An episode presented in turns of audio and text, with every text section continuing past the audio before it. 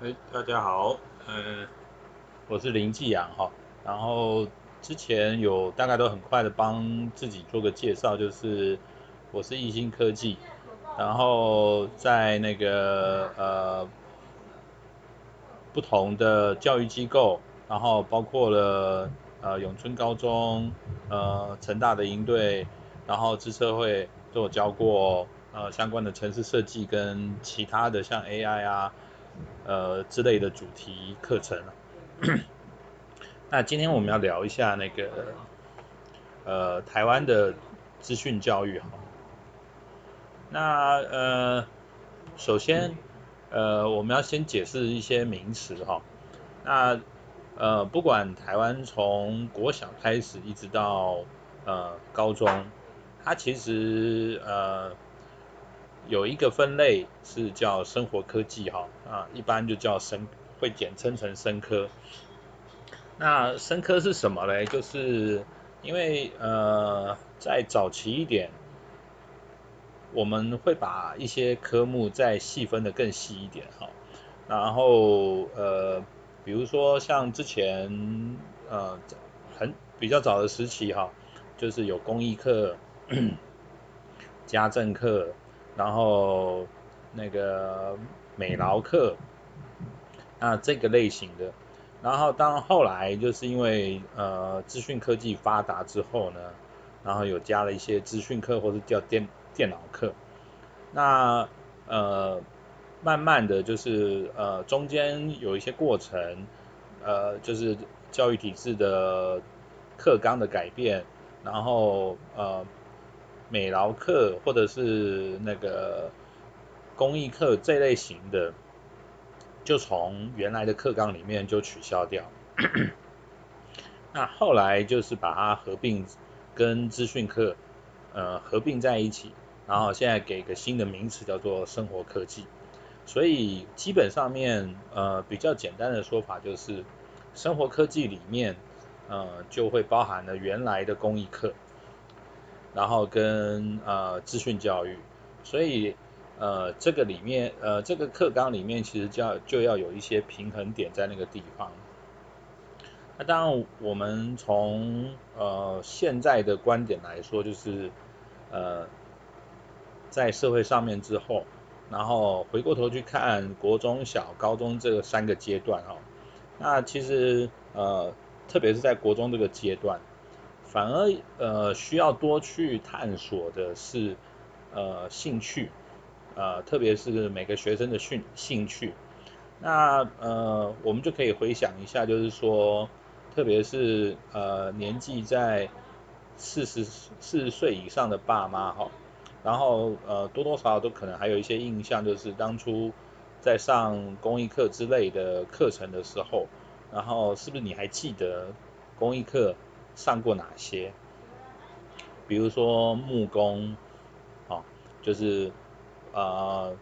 做一些呃木质的家具啊这类型的，然后金工，就是可能帮你打一些那个或是磨一些铁这类的哈、那当然你呃甚至就是可能到了高职之后，就是高中那个阶段，那那个时候还有比较细的，就是包括高工啊高职这一块。然后就可能还有电工哈、哦，简单的电工。那呃以前在公益课的时候也会再教一些简单的简单的电工的部分，特别是高中阶段。那这几个类型的东西，其实从现在呃特别是已经在社会上面那个见识过的哈、那反而会觉得呃学生如果能够在那个木工啊、金工啊，然后电工这类型的，呃，兴趣发展的过程里面，然后多一些探索跟经历的话，那反而不是坏事。我想，可能很多家长现在回过头去看这件事情的时候，也会这么想哈。那当然，呃，先扯得稍微远一点，就是说，因为其实以台湾的现阶段的职缺也好，或者是。社会的呃能力分布也好，慢慢的呃金工啊或者是木工这类型的啊，当然电工也算哈，这类型的呃人才的比例其实呃新新一代的人才的比例其实相对是少很多。那当然你也可以说某程度上面学了以后反而吃香，那但是呃爸妈可能觉得做这类型的工作比较辛苦，呃但如果你倒过来想一件事情，就是说呃小朋友呃长大之后，那哎做金工。呃，做木工，然后我们就以木工做例子好了，就是去做装潢，但是因为呃就业的人相对少，就新兴的就业的人少，然后但是可能就到处跑工地啊这类型的，然后去帮人家做装潢，那看起来好像蛮辛苦的，可是他可能一个月呃六七万以上。刚入行可能就有这么高的金额，因为他接案型，所以平均薪资来说的话，可能到这个阶段，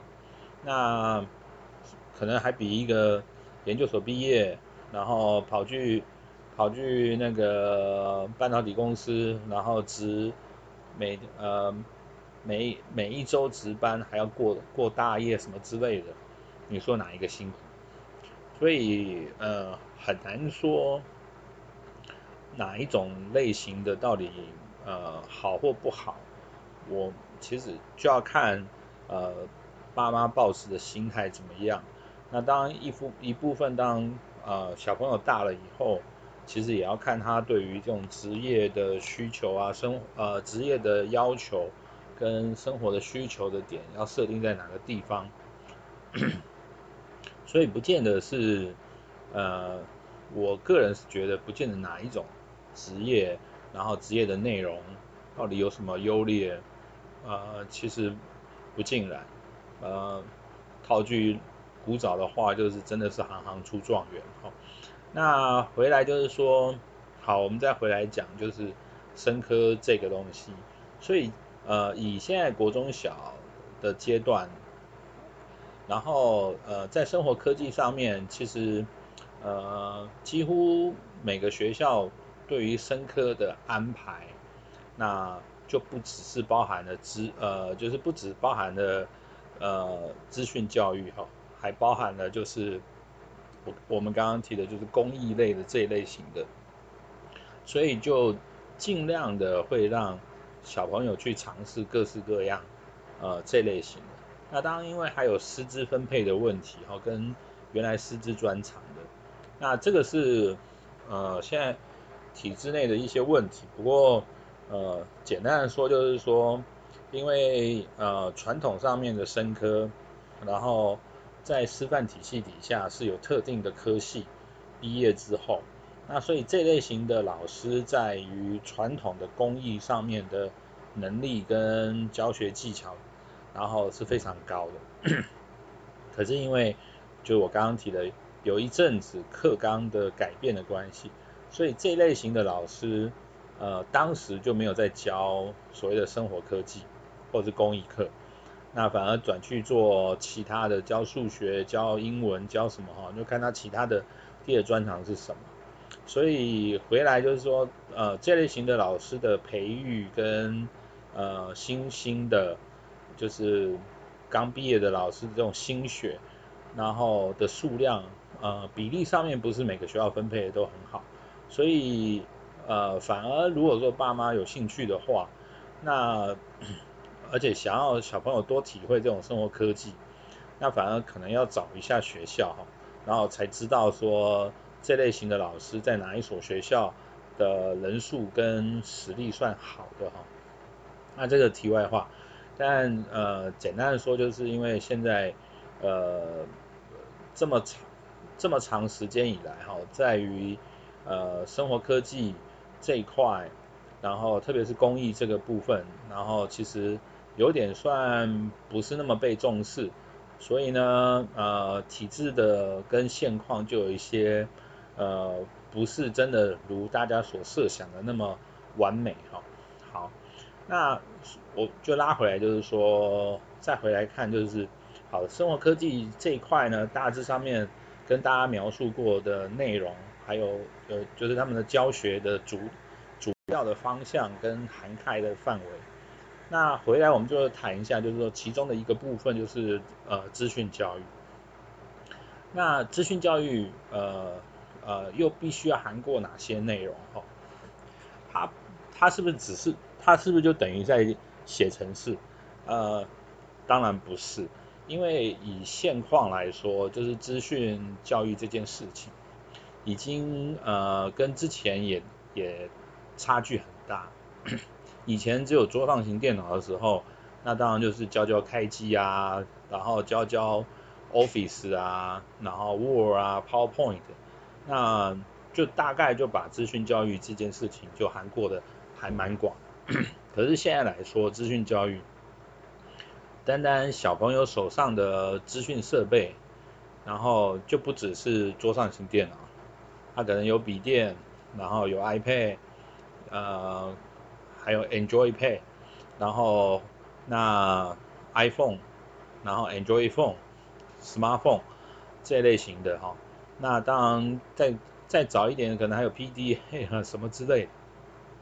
所以呃现在小朋友手单单小朋友手上他的资讯设备就不会只是单一的一种，那所以变成就是说呃在资讯教育这一块的涵盖范围。其实就比以往要大更多。怎么教小朋友使用资讯设备？那这个可能还是基本的。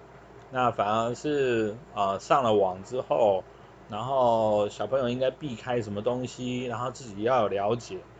那反而这种呃资讯教育的内容本身就不单单只是教如何使用，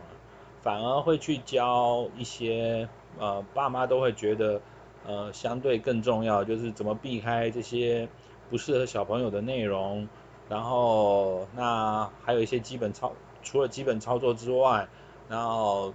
呃其他的操作内容跟使用方式哈，那特别又像最近就是疫情的关系，所以远距教学，那到底怎么样搭配那个资讯设备怎么使用，然后那小朋友应该熟悉什么样的工具哈？这类型的变化其实就随着当时的时间，然后呃工具的发展，然后还有一些其他的哈，所以资讯教育呃可能就不单单只是，如果以现在这个疫情的状况来说，就可能不是单单只是就是呃生科老师或者资讯老师他需呃会需要教的了。反而是可能其他科系的老师，其他科的老师，包括国文科啊、英文科啊，然后甚至美术课啊、音乐课啊，好这类型的其他的老师，那可能自己都会想破脑袋，怎么去利用现有的资讯设备底下的一些，不管是 APP 也好，平台也好，甚至一些就是呃开放软体也好，哈。然后怎么去强化呃呃教学内容跟跟学生的互动方式？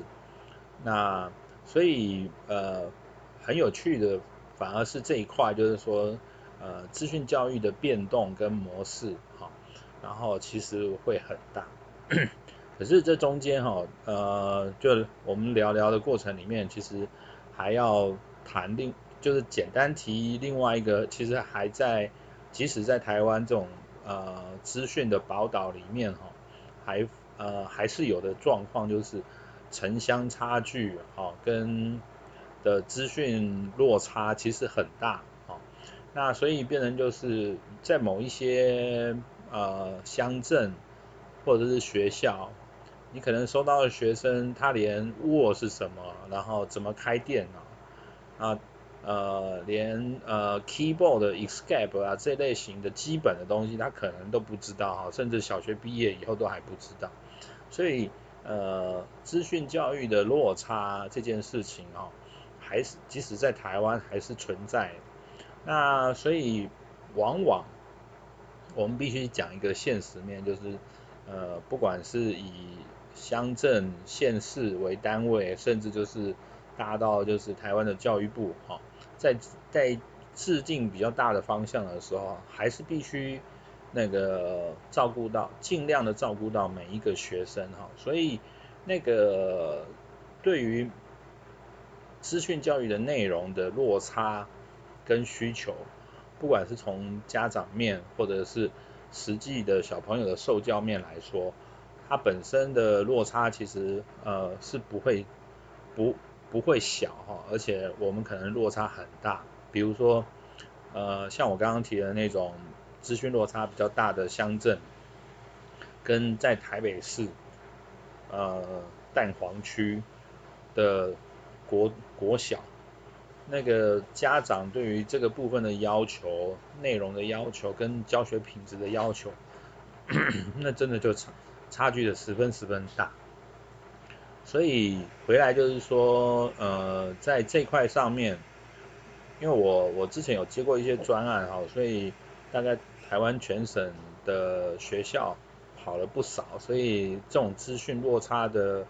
呃现象，在我跑跑这些学校的过程里面，其实是还蛮清楚看得到。那所以呃，资讯教育。这件事情就是说，在基本的他们教育政策也好，或是课纲的设定也好，或是那个呃教材的设定也好，这个其实差距是不小的哈。好，那最后一个可能就是大家比可能在呃我们的听众里面，大部分的家长需要关心的就是说，那城市教育呢？所以教小朋友写写城市这件事情，其实就是含在资讯教育里面。那回来就是说，我们刚刚讲的哈，最最大范围的是生活科技，然后接下来是资讯教育，然后最后才是城市教育。所以回来就是说，即使以台北市的状况来说哈，一个班，然后。